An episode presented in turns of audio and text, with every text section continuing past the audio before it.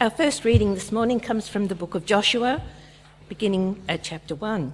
It can be found on page 208 in the Church Bibles. Joshua chapter 1. After the death of Moses, the servant of the Lord, the Lord said to Joshua, the son of Nun, Moses' aide, Moses, my servant, is dead. Now then, you and all these people get ready to cross the Jordan River into the land I am about to give them to the Israelites. I will give you every place where you set your foot, as I promised Moses. Your territory will extend from the desert to Lebanon, and from the great river, the Euphrates, all the Hittite country, to the great sea on the west. No one will be able to stand up against you all the days of your life. As I was with Moses, so I will be with you. I will never leave you nor forsake you. Be strong and courageous, because you will lead these people to inherit the land I swore to their forefathers to give them. Be strong and very courageous. Be careful to obey all the law my servant Moses gave you. Do not turn from it to the right or to the left, that you may be successful wherever you go. Do not let this book of the law depart from your mouth. Meditate on it day and night, so that you may be careful to do everything written in it. Then you will be prosperous and successful. Have I not commanded you? Be strong and courageous. Do not be terrified. Do not be discouraged, for the Lord your God will be with you wherever you go. The second reading this morning is from Joshua 2 and can be found on page 208 from the Pew Bible. Then Joshua, son of Nun, secretly sent two spies from Shittim. Go look over the land, he said, especially Jericho. So they went and entered the house of a prostitute named Rahab and stayed there. The king of Jericho was told, Look, some of the Israelites have come here tonight to spy out the land. So the king of Jericho sent this message to Rahab Bring out the men who came to you and entered your house, because they have come to spy out the whole land. But the woman had taken the two men and had hidden them. She said, Yes, the men came to me, but I did not know where they had come from. At dusk, when it was time to close the city gate, the men left. I don't know which way they went. Go after them quickly. You may catch up with them. But she had taken them up to the roof and hidden them under the stalks of flax she had laid out on the roof. So the men set out in pursuit of the spies on the road that leads to the fords of Jordan. And as soon as the pursuers had gone out, the gate was shut. Before the spies laid down for the night, she went up onto the roof and said to them, I know that the Lord has given this land to you, and that a great fear of you has fallen on us, so that all who live in this country are melting in fear because of you. We have heard how the Lord dried up the water of the Red Sea for you when you came out of Egypt, and what you did to Sihon and Og, the two kings of the Amorites east of the Jordan, whom you completely destroyed. When we heard of it, our hearts melted, and everyone's courage failed because of you. For the Lord your God is God in heaven above and on earth below. Now then, Please swear to me by the Lord that you will show kindness to my family because I have shown kindness to you. Give me a sure sign that you will spare the lives of my father and mother, my brothers and sisters, and all who belong to them, and that you will save us from death. Our lives for your lives, the men assured her. If you don't tell what we are doing, we will treat you kindly and faithfully when the Lord gives us the land. Thanks, Sue. And to keep that part of your Bible open. Uh, and there's an outline uh, that you would have got on the way in uh, that will hopefully uh, be helpful as we go through this part of God's Word this morning. Now, no one sets out to fail, do they? Uh, unless maybe they're trying to you know, throw a game for an illegal bet. Uh, no one sets out to fail on purpose or intentionally. If you're building a house, if you're running a race, working on a project, playing a game, maybe darts, uh, or even cooking dinner. You don't set out to fail, do you? Well, this is also true of the Christian life. No one sets out to stop trusting God. No one looks ahead and says, yes, look, I'll, I'll follow God now, uh, the next few years, and then after that, look, I think I'll probably have had enough and we'll stop there. We want to keep trusting God. Continuing to run the race is important, isn't it? So, why is it that we so often feel like we do fail to trust God or see circumstances where we look back and, well, no, I wasn't trusting God there. We go off and trust other things. Why is it that we hear of those who have fallen away? Why is it that the, the sun scorches the roots of some plants? Why is it that thorns grow up alongside the seed and choke the plant, making it unfruitful? It's not by intention, is it? Things just come up, we say. You know, there's, there's always reasons. Maybe they're, they're technical issues that you're having. Uh, there's always excuses, though, isn't there? Reasons, logic that you can marshal together or that people marshal together for a reasonable reason why they're not trusting anymore.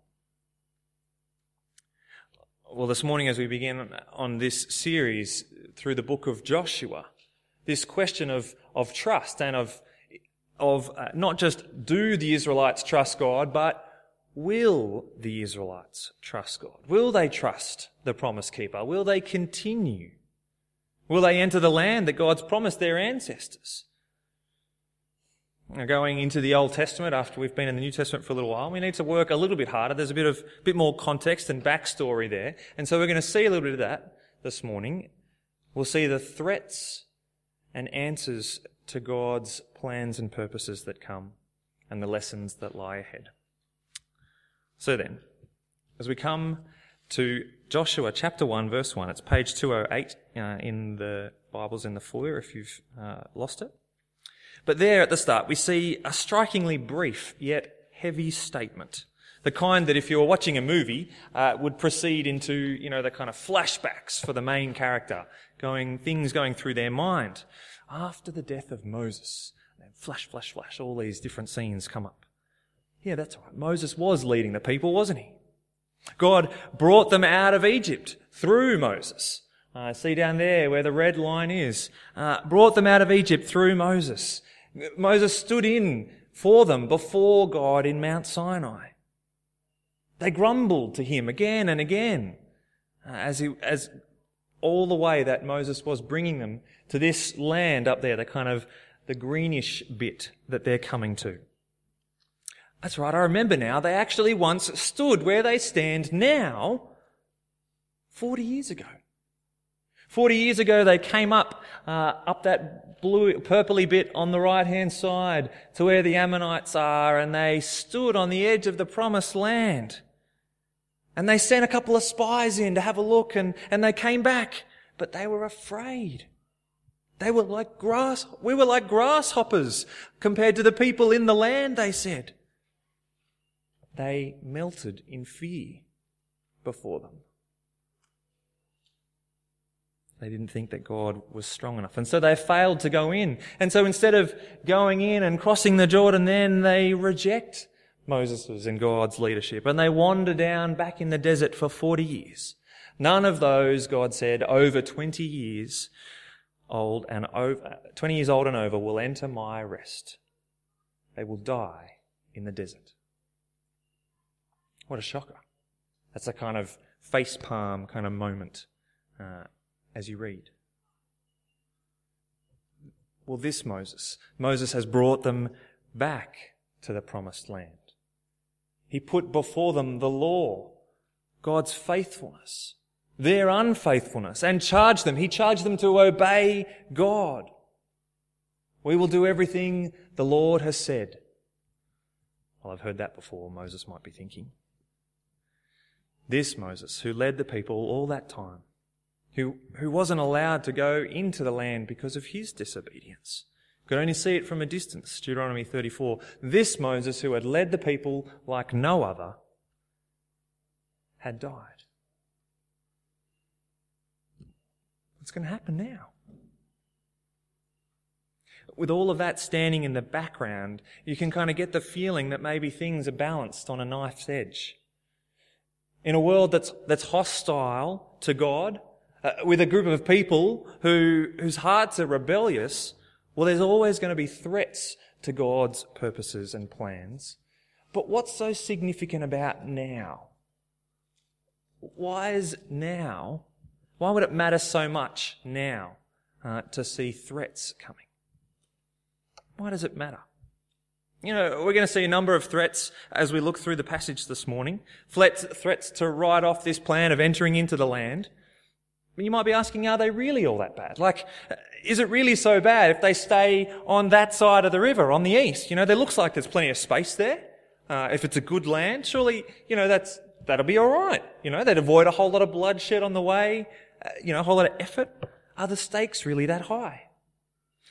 And for us, kind of here, now, 2000, well, no, many years later, living thousands of kilometres from the Middle East without a particular attachment to that land, uh, it can seem like a whole lot of fuss over, well, some, a bit of land that's overrated, really.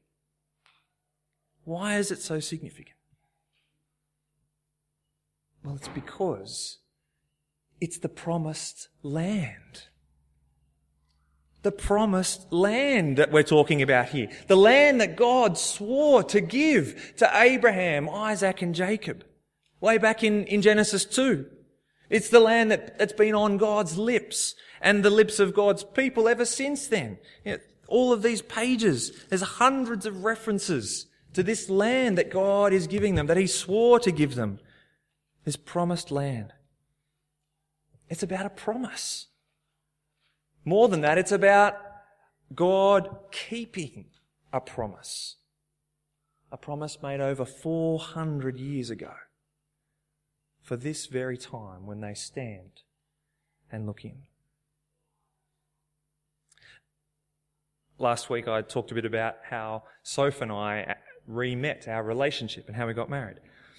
Well, when I asked Soph to marry me, we only had to wait about four months uh, before the day came when we made those promises. We got engaged in January and married in May. It felt like a long time in the midst of it, though. Still, I suppose it wasn't all that long. But I would have been pretty disappointed still if we came to that day, you know, got all dressed up, I'm there, and she didn't come. Or if she kind of, I'm there and she calls me up and says, oh look, there's just been a few delays, uh, I need another four hours.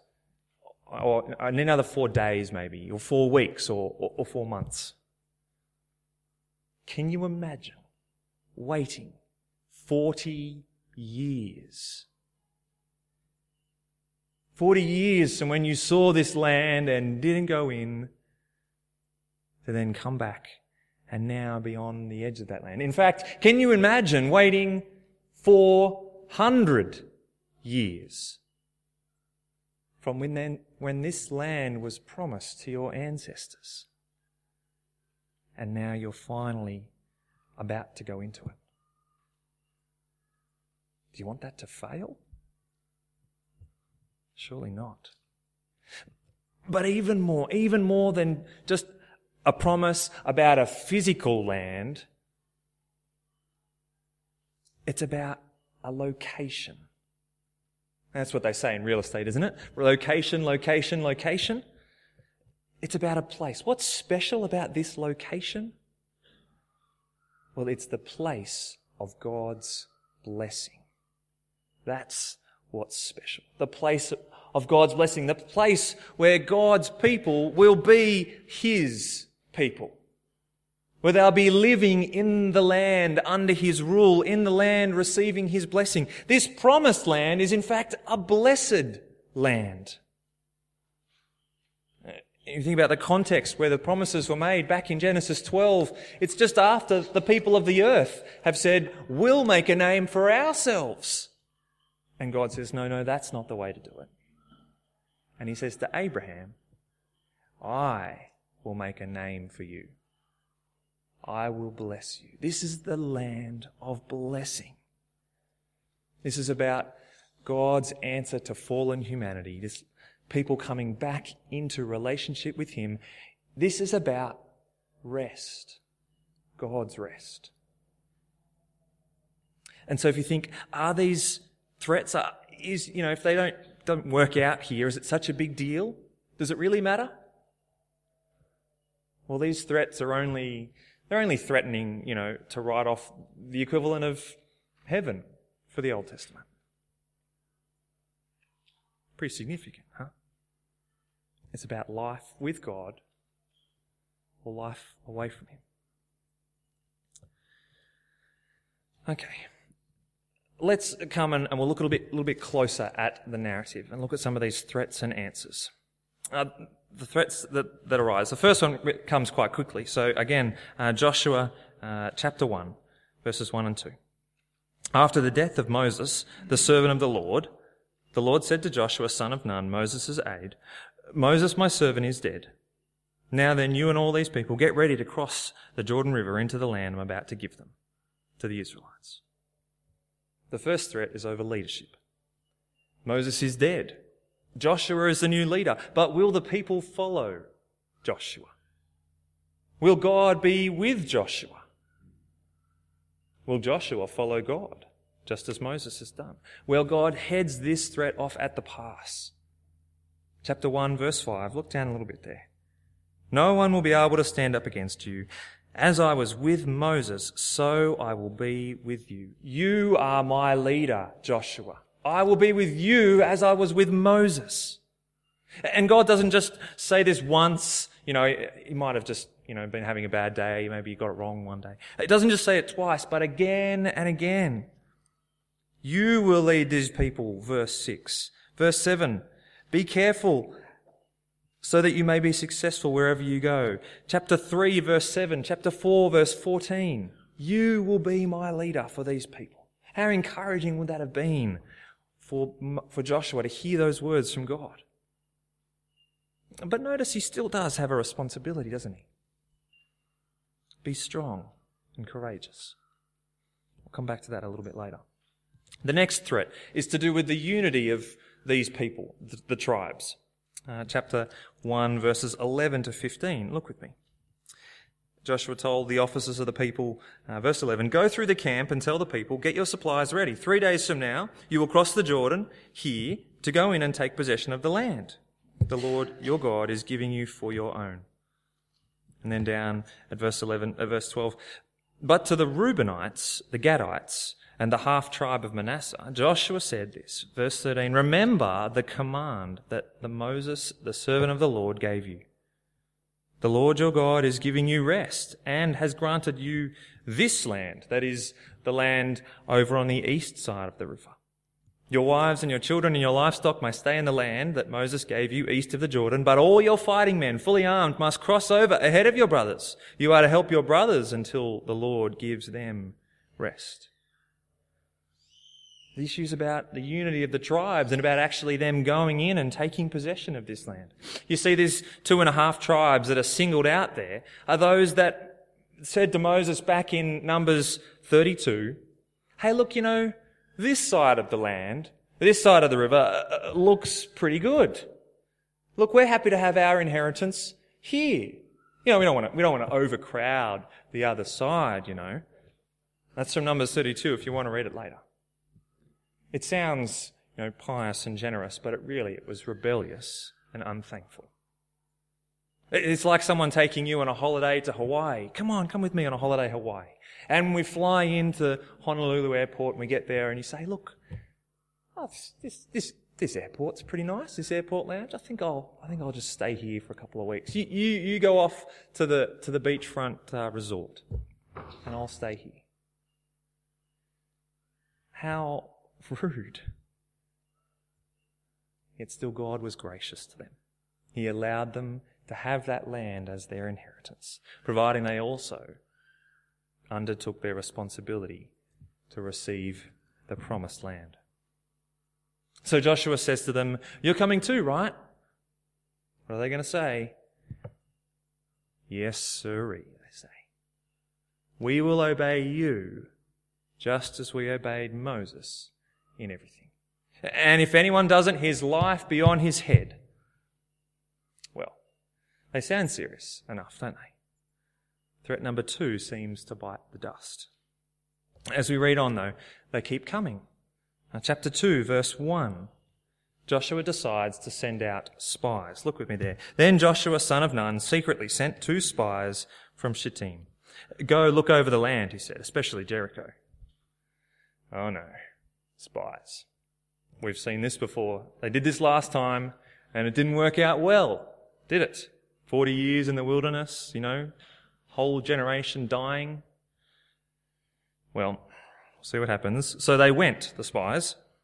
They went and entered the house of a prostitute, the named Rahab, and stayed there.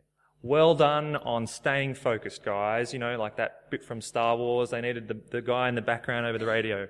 Stay on target. Stay on target. Well, the king of Jericho was told, some of the Israelites have come to spy out the land. And the king sends for them. Well, the game's up. It's over. They're going to be caught. But seemingly out of nowhere, this woman the woman switches allegiance. She changes sides. Chapter 2, verse 3, the king says, Send them out.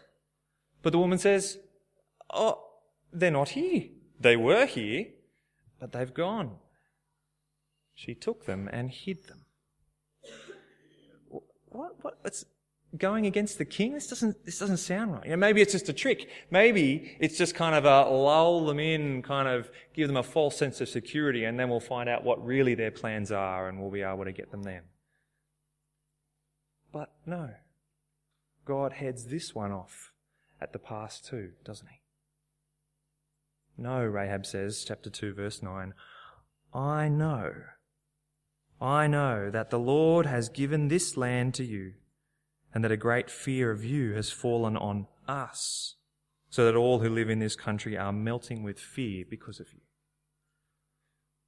Whereas before, the nation on the other side of the Jordan, the Israelites, melted in fear at those who are in the land. Even before they've gone in, God has gone before them, and the people of the land are melting in fear.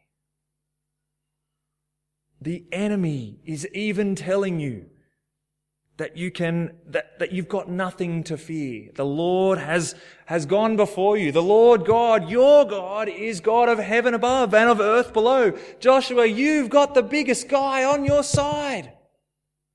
Don't fear.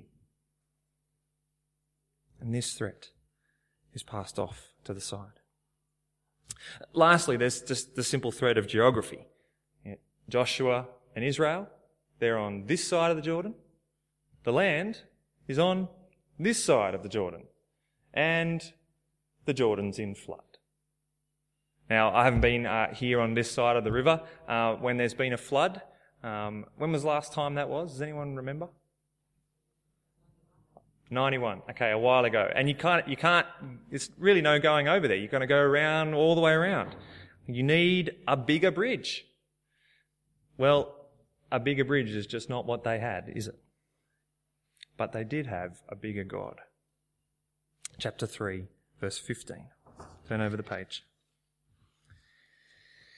Now, the Jordan is at flood stage, all during harvest.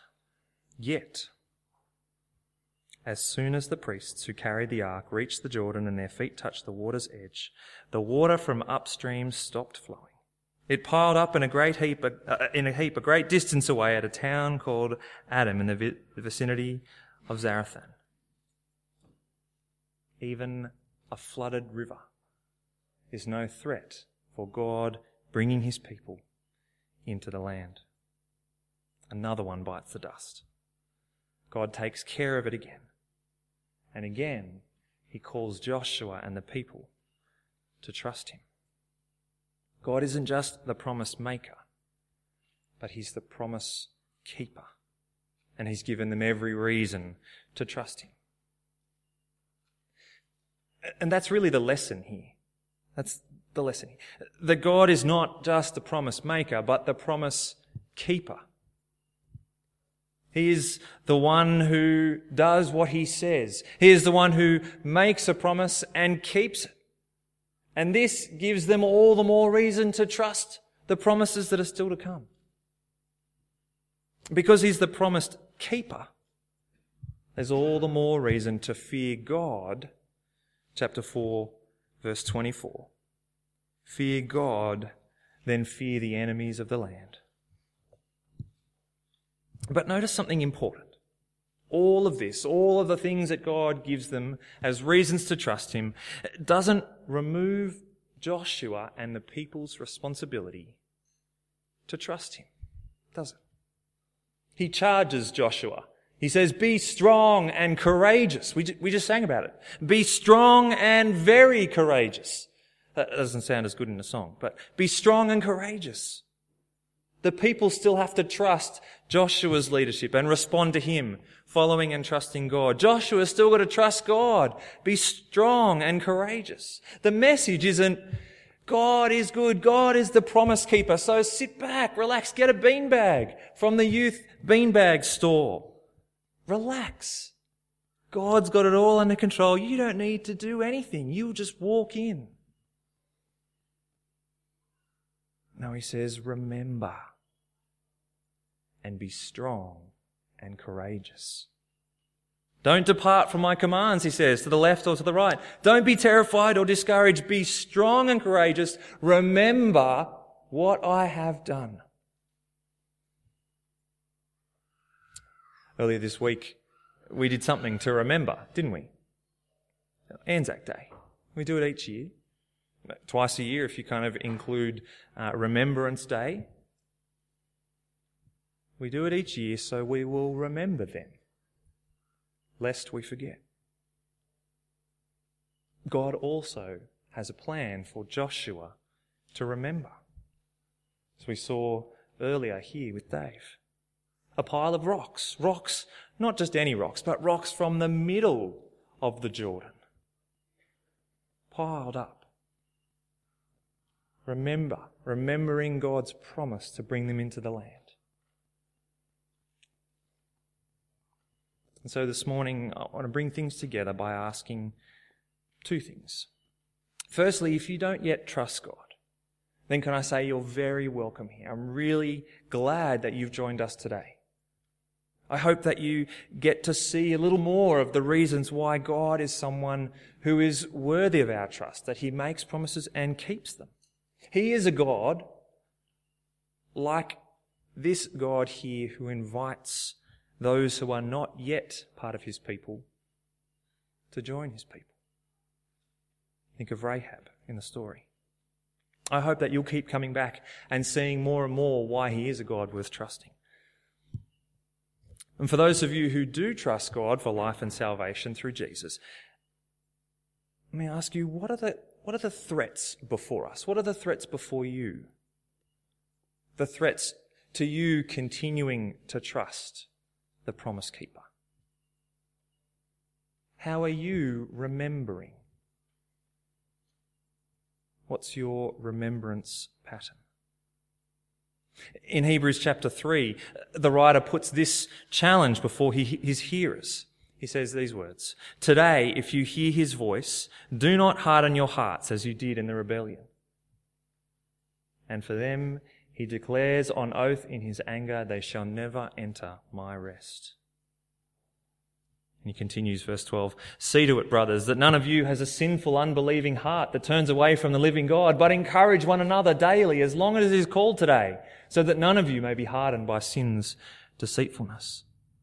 Verse 14, we have come to share in Christ if we hold firmly to the end the confidence we had at first.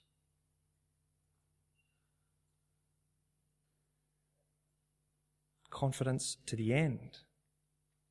Holding on, persevering. No one sets out to fail, do they? No one sets out to stop trusting God, to walk with Him for a little while and then to say, yeah, look, that's, that's good. Uh, that was my plan. Stop here. There's always reasons, excuses, always logic that we can come up for, for what happens, for the steps that we take. Well, you know, this happened and this happened. But at the root, is a sinful, unbelieving heart, one that we all need to be delivered from. How are you going at facing the threats around us? The threat of, of the popular worldview to thinking God's way? How are you going at continuing to be shaped by God instead of by the culture around us about what, who you are, about what life is for? How are you going at having your mind and heart shaped by God when it comes to thinking about work? When it comes to thinking about relationships and marriage and children? When it comes to thinking about stuff in this world? That's what it is, you know. Property, cars. It's just stuff. What's your plan for remembrance? Once or twice a year? God has saved us securely in Jesus Christ, but the command is now to be strong and courageous. In Philippians chapter 2, Paul says, continue to work out your salvation. Continue to live and follow God with fear and reverence because God is working in you to want what He wants, to do what He wants.